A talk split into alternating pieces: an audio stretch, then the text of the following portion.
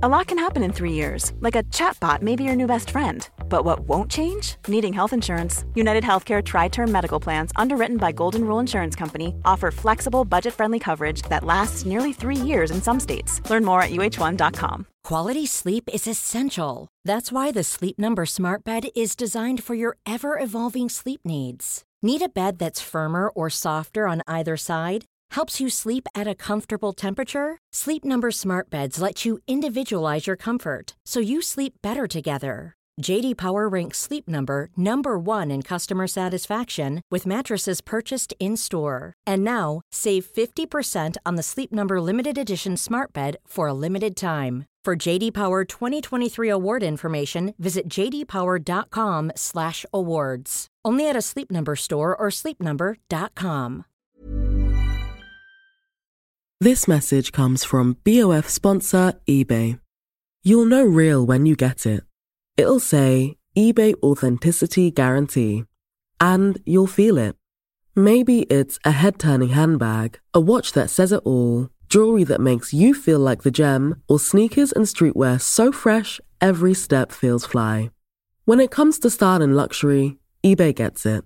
They're making sure the things you love are checked by experts. And not just any experts, specialized experts. Real people who love this stuff with real, hands on authentication experience. So when you see that shiny blue checkmark that says Authenticity Guarantee, shop with confidence. Every inch, stitch, sole, and logo is verified authentic through a detailed inspection.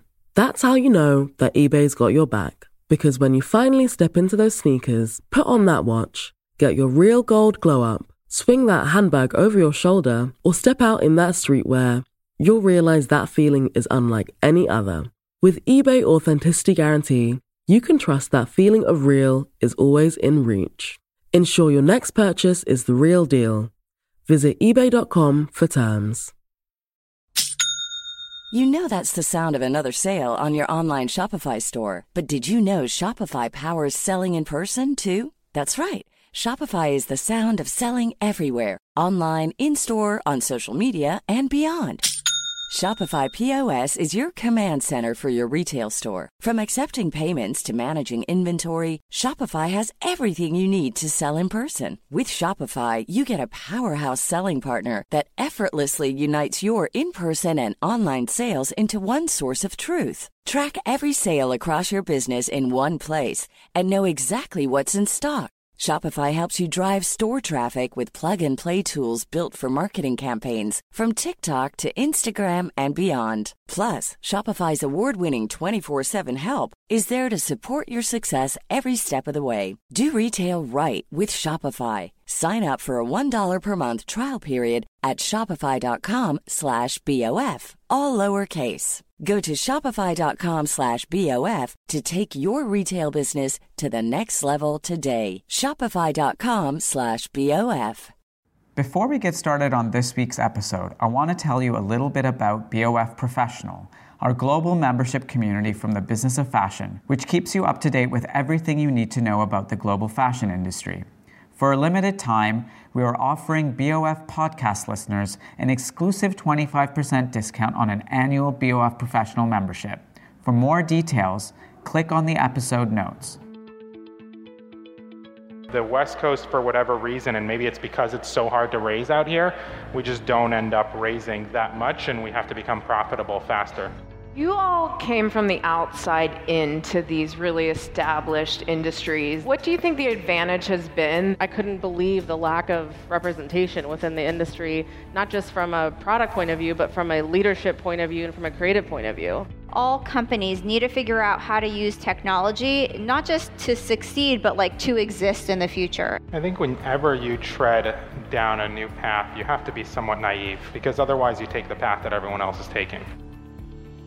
Hi, this is Imran Amed, founder and CEO of the Business of Fashion, and welcome to the BOF podcast. This week, we are taking you to the West Coast, namely Los Angeles, where we recently gathered industry leaders from beauty, fashion, technology, and entertainment to talk about the forces that are reshaping these industries and interconnecting them together. So much of this action is happening in California, so there was nowhere better to hold our inaugural BOF West Summit.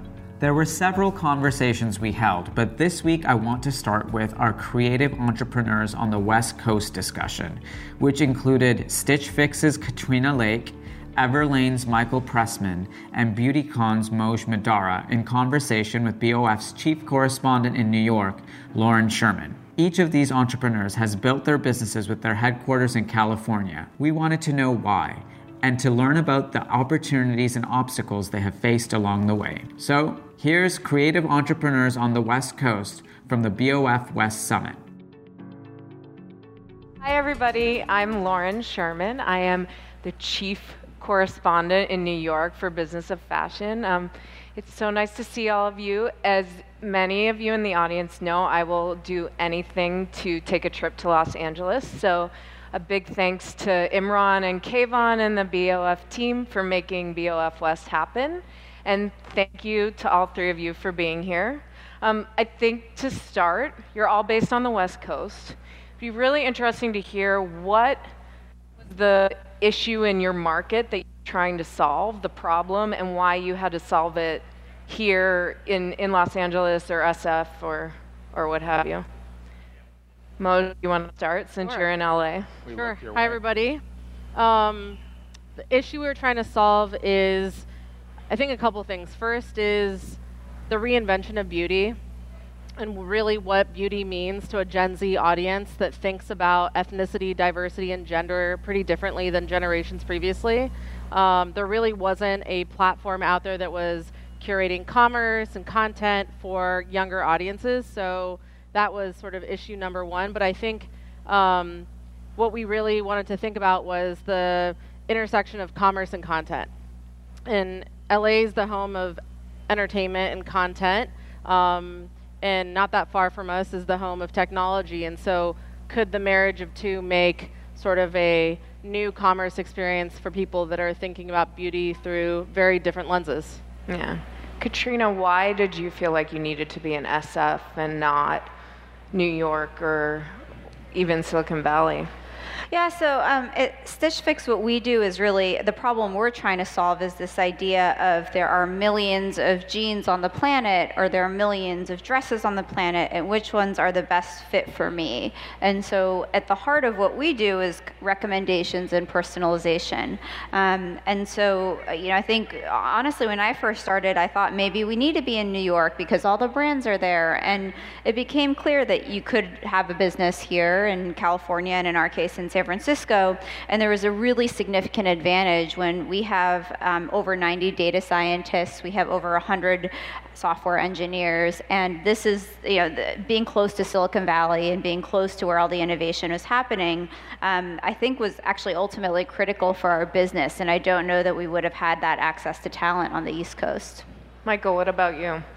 Uh, a bit with Katrina here. I actually lived in New York uh, prior to starting Everlane, and I remember um, I've always felt like in New York there's a bit of this mentality that people um, there's a lot of criticism around ideas, and in on the West Coast I think there's a bit more openness. Um, and Everlane was born out of this idea that the retail industry needed to bring transparency um, and sustainability into the business model, and we did that. I think if we had been in New York, um, it would have not allowed us to think so differently um, and so open-minded. Uh, and on top of that, br- building our entire tech stack, all of it, um, the West Coast, I think, is much more uh, open in that way.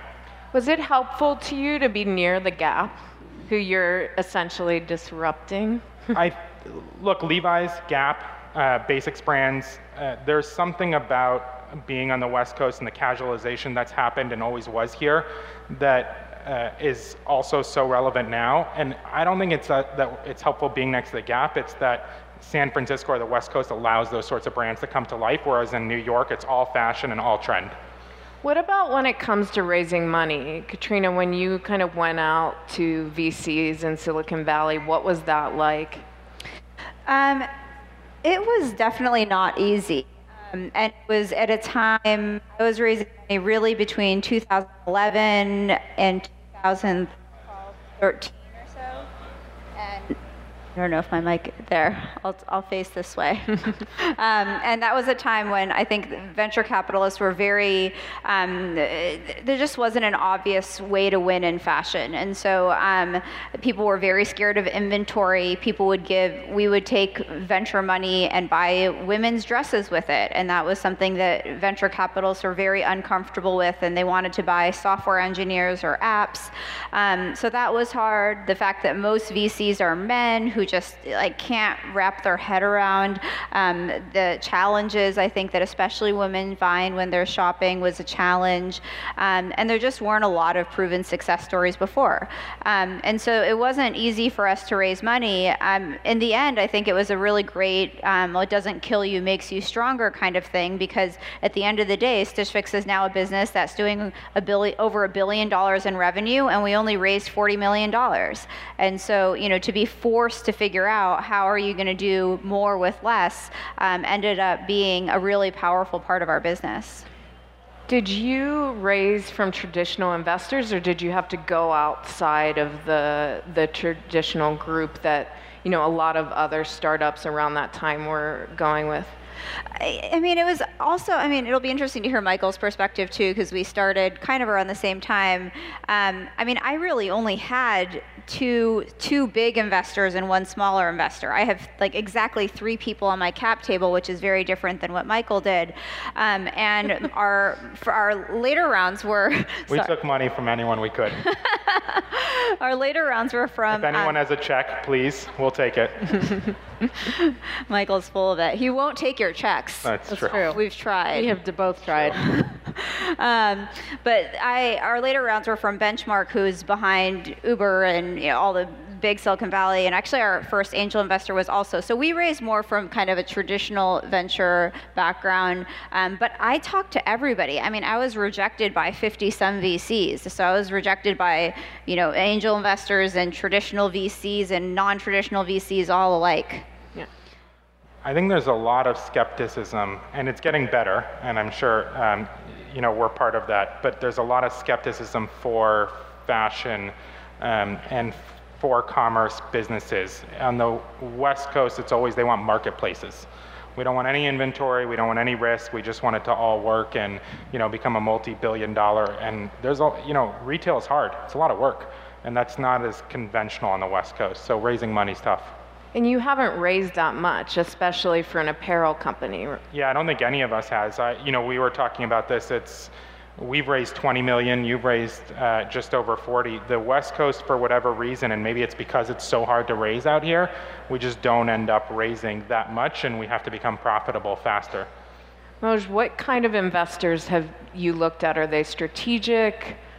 Most of them are based here, right? Most of them, I mean, we have a good um, array of both West and East Coast. Um, originally in 2014, I think I had to bankroll the first nine months of the company myself um, because I was coming into a company that someone else had founded. Um, and it was in the middle of the renaissance of multi-channel networks in LA with Maker and all these big YouTube brands that were um, sort of had a high price tag um, to live up to, and uh, the marketplace wasn't necessarily bearing those fruits yet. So we had a really hard time raising that first. I think it was a million and a half dollars. I think it took me nine months. Wow. I probably met with um, probably a hundred people. Um, and so since then, we've raised money from traditional media brands as well as a lot of family offices and high net worth folks. So um, now it's pretty well rounded between some venture, some strategic, and um, a lot of traditional Hollywood personalities, I would say, like management companies and agencies and such. So you all came from the outside into these really established industries that work a certain way. What do you think the advantage has been that you had not been in retail for 20 years, working up one of those programs, or an apparel seller for even 10 years or gone through the Macy's program or something like that. Moj, I know it's a little different for you, but. I mean, I think you, as someone who doesn't wear makeup, had never worked in beauty, came into the beauty industry really unaware of um, uh, the enormousness of the industry. Um, and so I think when you come into something newly, you see something pain. Like for me, it was very obvious that there was really an absence of communicating with consumers that were beyond um, you know what you were seeing on the cover of a Vanity Fair or Vogue, right? There was sort of a beauty industry that had sort of aligned itself towards a specific identity, and everyone else was sort of unrepresented. And so, um, for me, when I looked at BeautyCon, the opportunity was to really evolve a brand around um, ethnicity, diversity, and really thinking about beauty from like a an expression of more uh, like power and creativity. So I think that in itself, for me um, it just I couldn't believe the lack of representation within the industry, not just from a product point of view, but from a leadership point of view and from a creative point of view. So, I mean, I don't know that I would have seen that had I been in the beauty industry for 20 or 30 years. Yeah. Yeah, I, th- I, think it was a huge advantage. And um, when I was pitching the idea of Stitch Fix, like Stitch Fix is this crazy business where we are technically e commerce, but no one is choosing the things that show up at their home. And I would talk to people who've been in the industry for decades and decades, and they were like, I don't get it. So the customer is not choosing? And I'm like, no, they're going to work with a stylist, and the stylist will send things. And I mean, there was just like a a disbelief that it was possible that was ingrained um, for people who'd seen a lot and who'd seen that retail was hard and who'd seen you know people try interesting things and fail. And so um, you know i think the flip side of that people would say to me this is an inventory nightmare. You're going to have to stock everything so that you'll have whatever thing somebody wants. And it was ended up being good advice because the inventory element is enormously hard about stitch fix and so it forced us to focus on the right things early. Um, but i think I was really blessed to not have a uh, to have this unbounded sense of what's possible because I had never done it before and because maybe I didn't know how hard it was going to be. Um, and so I don't I don't think that I would have had had the guts to try this if I had as deep of industry knowledge as many people have. Mm. I think whenever you tread down a new path, you have to be somewhat naive because otherwise you take the path that everyone else is taking. Um, and, I, and that I think applies to all of us. We, we do transparent pricing, which means that you can actually see what every single thing costs us to make, which I'm sure a lot of our competitors look at. I've heard that they look at. Uh, but it made sense to us, and no one's copied it to date because they can't, um, because their margins are much higher. So it's, it's sort of this benefit, and it's like you ask the question instead of why, you ask the question, why not? Um, and we tend to do that a lot. Why not? Why not just do this this way and see what happens? Um, and transparent pricing and uh, you know not running a typical assortment strategy and launching items instead of collections. All of it has turned out. You know, there's a lot of things that haven't turned out well. I'm sure you have a list of them, um, but uh, as do you. But it just you got to do those to find out the right ones. No, you do everything I well. Don't. Yeah, sorry. Yeah. Forgot. Moj is perfect. Obviously. A few years into this, what is the most screwed up thing about the industry that you're in that you did not expect before you before you entered it? Uh, I, mean, I don't know that I want to go there, but like, yeah, how politically correct should we be? Um, I mean, uh, there's a lot. I'll start with a few, which is, I mean, on the most basic level, the, the reality of pricing and how it's done. The fact that when you buy it outlet, everything's made for outlet, and people don't realize that for the most part. I think that's pretty uh, bordering on fraudulent to the customer, um, and yet it happens all across the business, and outlet is a huge percentage of people's business to date.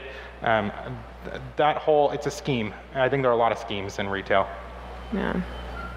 Yeah. Yeah, I think, I mean, the outlet and the pricing and just the lack of transparency around things being 40% off every day and people not having a really good sense of what something is worth because of it, I think um, is a challenge. I think the, you know, just the steep discounting the outlet channels, but even just across the board, um, has just created a lot of distrust in retail that, um, you know, Everlane is doing a lot of good to correct. And, you know, I hope that we can also.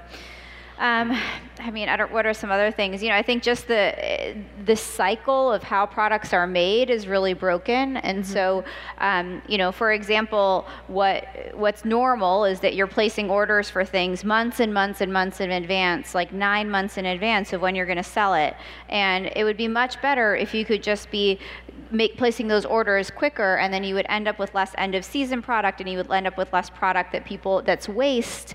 Um, and you know i think especially in the higher end you know what people do with that waste is also kind of criminal. There's a lot of places where when product doesn't sell it's burned or destroyed. Um, and you know i think our solution to that at stitch fix is like let's use data to buy the right product in the first place so that we can end up with less waste at the end of the season. But i think being able to think about how can we how can we be be better at, at an industry of making sure that you know the products that we make are going to be cherished and loved and have homes and um, and you know do do better in making sure that we're not creating a lot of things that have no home. Wow! Nice. Yeah. What you're hearing are the sounds of people everywhere putting on Bombas socks, underwear, and t-shirts made from absurdly soft materials that feel like plush clouds. Yeah, that plush. And the best part, for every item you purchase, Bombas donates another to someone facing homelessness. Bombas, big comfort for everyone. Go to bombas.com slash ACAST and use code ACAST for 20% off your first purchase. That's bombas.com slash ACAST, code ACAST. Hey, it's Ryan Reynolds, and I'm here with Keith, co star of my upcoming film, If, only in theaters, May 17th. Do you want to tell people the big news? All right, I'll do it. Sign up now and you'll get unlimited for $15 a month in six months of Paramount Plus Essential Plan on us. Mintmobile.com slash switch. Upfront payment of $45 equivalent to $15 per month. Unlimited over 40 gigabytes per month. Face lower speeds. Videos at 480p. Active Mint customers by 531.24 get six months of Paramount Plus Essential Plan. Auto renews after six months. Offer ends May 31st, 2024. Separate Paramount Plus registration required. Terms and conditions apply if rated PG. This message comes from BOF sponsor eBay. You'll know real when you get it. It'll say eBay Authenticity Guarantee. And you'll feel it. Maybe it's a head turning handbag, a watch that says it all, jewelry that makes you feel like the gem, or sneakers and streetwear so fresh every step feels fly. When it comes to style and luxury, eBay gets it. They're making sure the things you love are checked by experts, and not just any experts, specialized experts. Real people who love this stuff with real, hands on authentication experience. So when you see that shiny blue checkmark that says Authenticity Guarantee, shop with confidence. Every inch, stitch, sole, and logo is verified authentic through a detailed inspection. That's how you know that eBay's got your back. Because when you finally step into those sneakers, put on that watch, get your real gold glow up, Swing that handbag over your shoulder or step out in that streetwear, you'll realize that feeling is unlike any other. With eBay Authenticity Guarantee, you can trust that feeling of real is always in reach. Ensure your next purchase is the real deal. Visit eBay.com for terms. Have you ever owned something that inspired you to up your game? For me, I got a chef grade range recently, and now I'm cooking new things every single night. Seriously, no cuisine is off limits. The point is, when we own exceptional things, they inspire us to do exceptional things. The all new Lexus GX has an exceptional capability that will have you seeing possibilities you never knew existed. Its advanced technology and luxurious interior mean that wherever you go, you'll never go without. I can picture myself with a car full of groceries, cruising down the highway, soaking up the sun with the available dynamic sky panorama glass roof. Ah, pure bliss. Live up to the all new Lexus GX Luxury beyond limits. Experience amazing at your Lexus dealer. Moj, what do you think the beauty industry's biggest flaw is? Oh. Where do you start?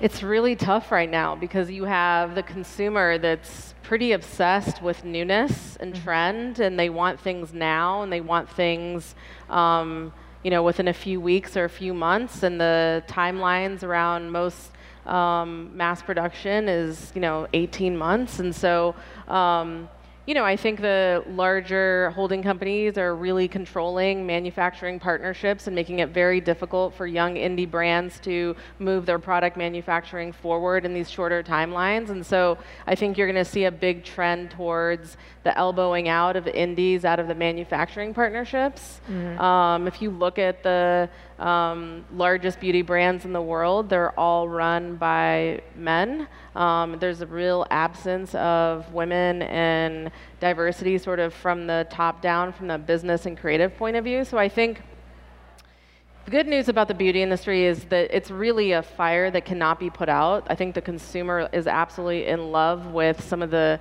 um, amazing brands that we've seen over the past few years, and they're they're really excited and passionate about them. Um, or K Beauty, they're really excited and passionate about. And so I think um, figuring out how those brands have better partnerships with manufacturers without um, the larger conglomerates stepping in um, to sort of alter those timelines or those product chains is going to be really the next sort of big battle.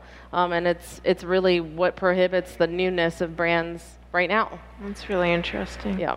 I would add on. I mean, I think it's the beauty and the lack of diversity in leadership in beauty is. I mean, it's staggering how many of the CEOs of beauty companies are men, and it's the same thing in apparel. When you look at the apparel companies and you look at the um, the top public companies or top 100 companies. I did analysis once, and it's like a very, very sm- small handful, fewer finger, fewer than you have fingers, maybe fewer than one hand, are led by women. And this is an industry where the vast majority of the workforce is women, and yet they're not getting to the top. And so I think you know you don't have to be in the industry to see that, um, but it's a it's a big challenge of this industry, and I think a big reason why companies like ours can be successful. I mean, you're seeing like the all these bigger brands, sort of indies coming to the forefront, like Anastasia, Kylie, Kim, Fenty. Like there's there's so many new brands coming. Um, you know, the founder of NYX was a woman named Toni Ko. Like there's so many great new brands that have sort of pushed their way to the front, but it's really against the odds. Um, and they're you know without massive funding, and they're really sort of doing a lot of these things um, on the DL. Yeah. Right. Yeah, we have a really good BOF Professional article about this topic, and so if you're not a member of BOF Professional, you should sign up and and read it. It's super interesting. But okay, so you're based here. You love being here because it allows you to think differently and run your business in the way you want to run it. But you obviously need the markets in New York and Europe and, and the relationships there, I'm assuming, to make this business work. So how do you interact with New York, or if if you're Moj with with Europe, in do you have a lot of employees in those places? Are you guys traveling to these places constantly? Like, what do you still need from New York and Europe that you can't get here? I mean, I mean, I feel like we all live in a we're expected to be on 24/7 lifestyle um, for better or for worse. I think the consumer certainly behaves that way. Um, I think I did 60 flights last year. I was gone, uh, unfortunately, like 100 nights of, you know, the year. So there's a lot of travel. Um, but we really made sure we had good investors and partners in both New York and Europe um, to, to sort of have boots on the ground. But I, I don't, I mean, we all live sort of in a global economy and a global economy at this point. So there, you have to move. Yeah, I don't know. I'll, I'll say our, uh, hands down, our largest customer base is in New York. Um, the world is a little bit flatter today. I traveled maybe uh, six times to New York last year, but nowhere near as many times as you. Um, the Instagram, social conversations you can have with your customer via digital, you can communicate. And so New York happens to be our largest customer base, but we're sort of open to anywhere being our largest customer base. Um, and so it's less about New York and more about where the customer is. Um, and because they're there, we do go there all the time, but we don't really have a team there anymore. You don't, but you used to have a yeah, team we, there, right? We used to have a design team there, um, and the premise was that you had to, you know, designers don't want to move out west. Um, you have to keep a team out in um, New York, and that's the only way we'll get good designers. Uh, we've realized more and more that it just if we want to get does not I mean, it can be about the best designers, but it's about the designers that want to be at Everlane. Yeah. Um, that we just have to have our office on the West Coast with our team. Um, so they're all moving out August 1st. Oh, wow. Yeah.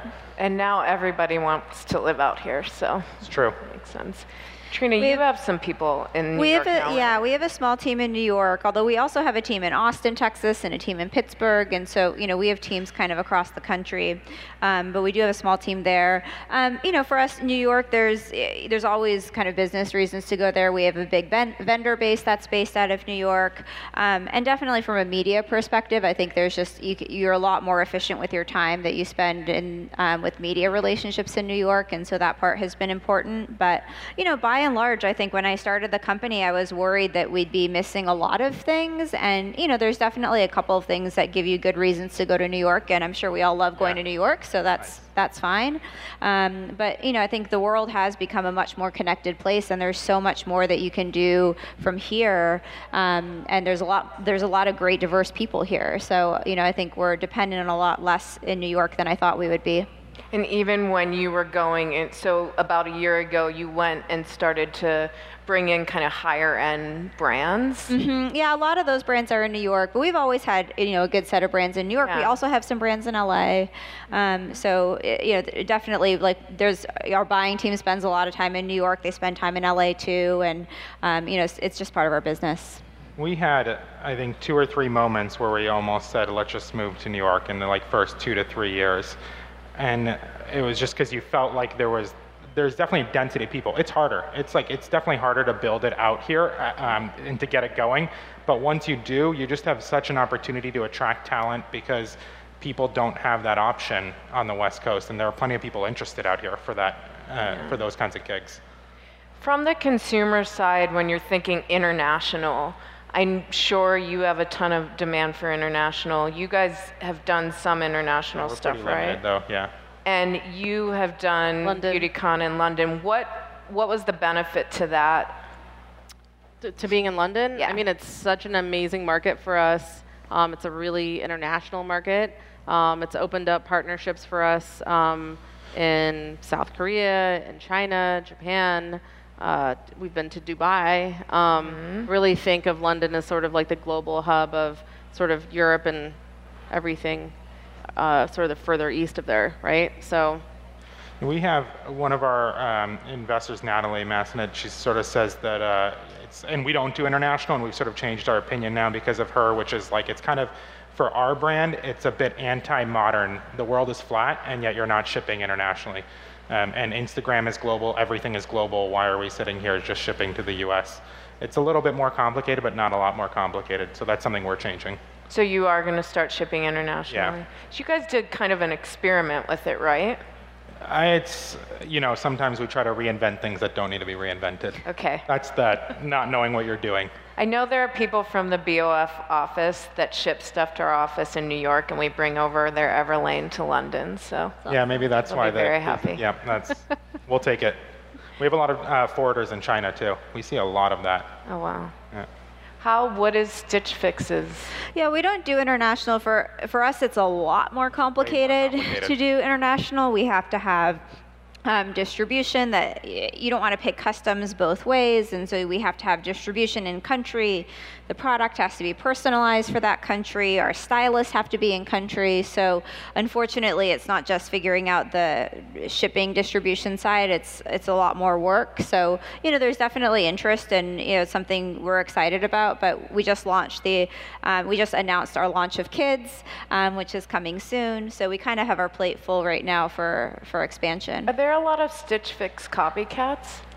You know, there aren't really, and it's you know, it's always been one of these things where like we know the business works. Now we're a public company, like everyone can see that the business works, and you know, we've been kind of um, y- you know, you feel like you're either the smartest person or the dumbest person when you're doing something no one else is doing, and um, there's an element that kind of still feels that way. Um, we've seen, you know, a little bit, but really not much. And I think the inventory challenge of it is, is very real. It's like there's a lot of capital that's required to be able to have the right size and inseam of white jeans for anybody who shows up and wants white jeans. And so, you know, I think that that's an element of it. But we um, we haven't seen a lot. Earlier, you mentioned that a lot of the kind of more traditional retailers have either attempted to do a similar thing that you guys are doing or and failed or not attempted at all. Why do you think that is? Uh, uh, we just wrote about sephora is launching an experimental event that that is not BeautyCon. What? But, so I'm curious to know when that sort of thing happens. I'm, I'm sure it's going to be completely different. I'm, excited, I mean, I'm actually excited for them to see how it goes. So, so how do you what?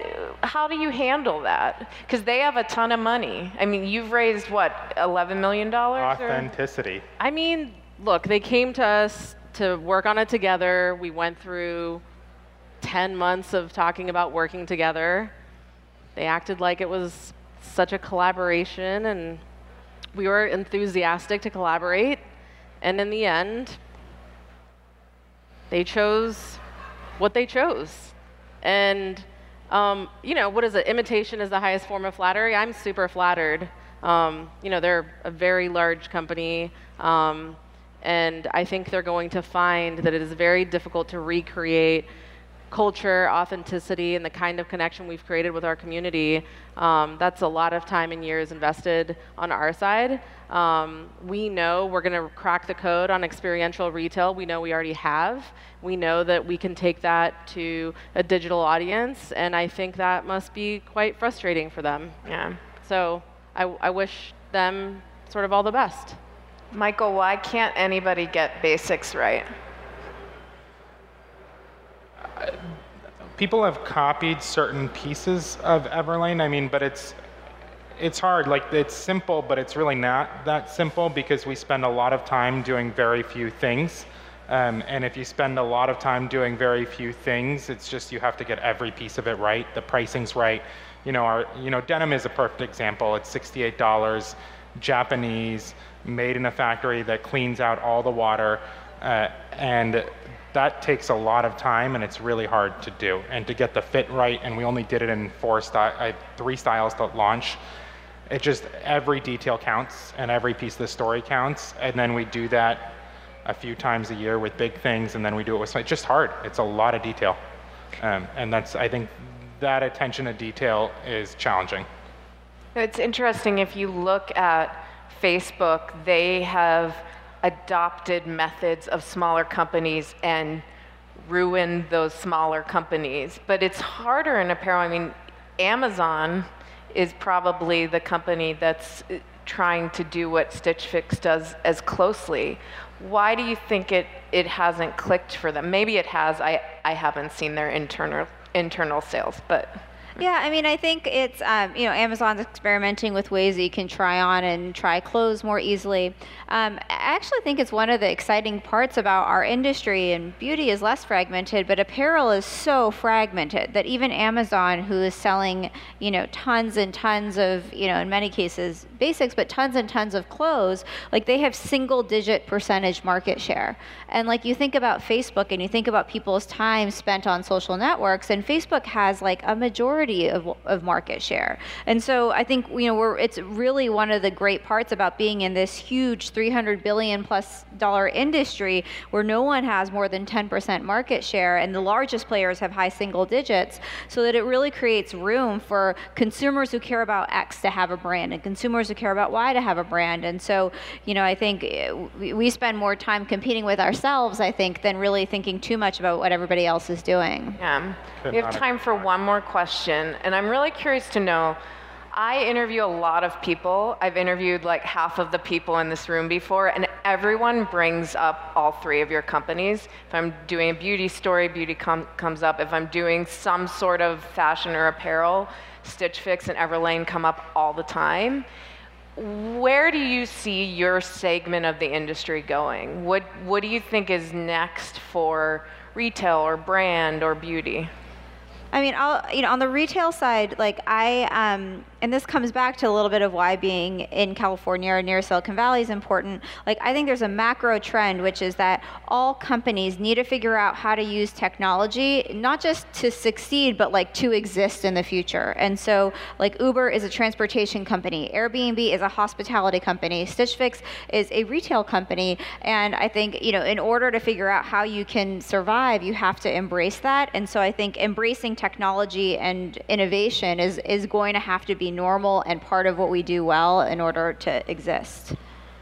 I'll say two. One, that um, it is getting easier and easier to communicate with people every day. Um, you know, texting to Facebook messaging to whatever you want, and that is um, only going to continue. Um, and your ability to have conversations with your customer, use their feedback, get smarter, um, and improve the brand every day. Um, that's a must.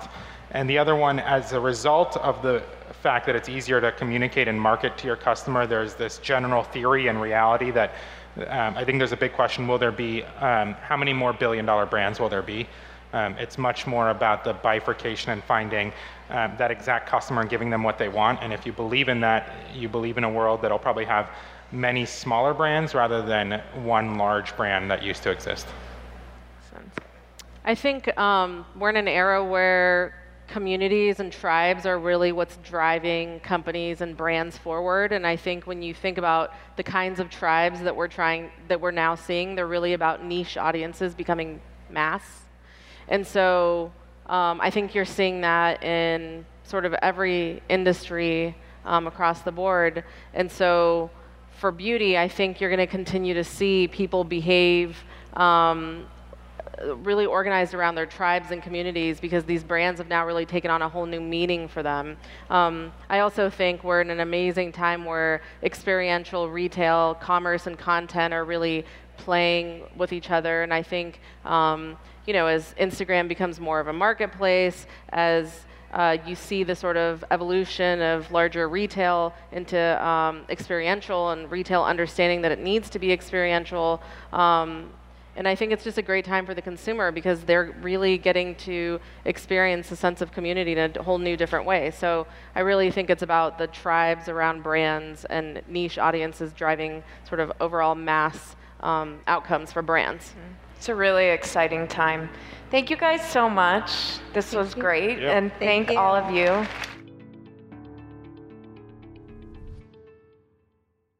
Have you ever owned something that inspired you to up your game? For me, I got a chef grade range recently, and now I'm cooking new things every single night. Seriously, no cuisine is off limits. The point is, when we own exceptional things, they inspire us to do exceptional things. The all new Lexus GX has an exceptional capability that will have you seeing possibilities you never knew existed. Its advanced technology and luxurious interior mean that wherever you go, you'll never go without. I can picture myself with a car full of groceries, cruising down the highway, soaking up the sun with the available dynamic sky panorama glass roof. Ah, pure bliss. Live up to the all new Lexus GX. Luxury beyond limits. Experience amazing at your Lexus dealer. Hey, it's Danny Pellegrino from Everything Iconic. Ready to upgrade your style game without blowing your budget? Check out Quince. They've got all the good stuff shirts and polos, activewear, and fine leather goods, all at 50 to 80% less than other high end brands. And the best part? They're all about safe, ethical, and responsible manufacturing. Get that luxury vibe without the luxury price tag. Hit up quince.com slash upgrade for free shipping and 365 day returns on your next order. That's quince.com slash upgrade.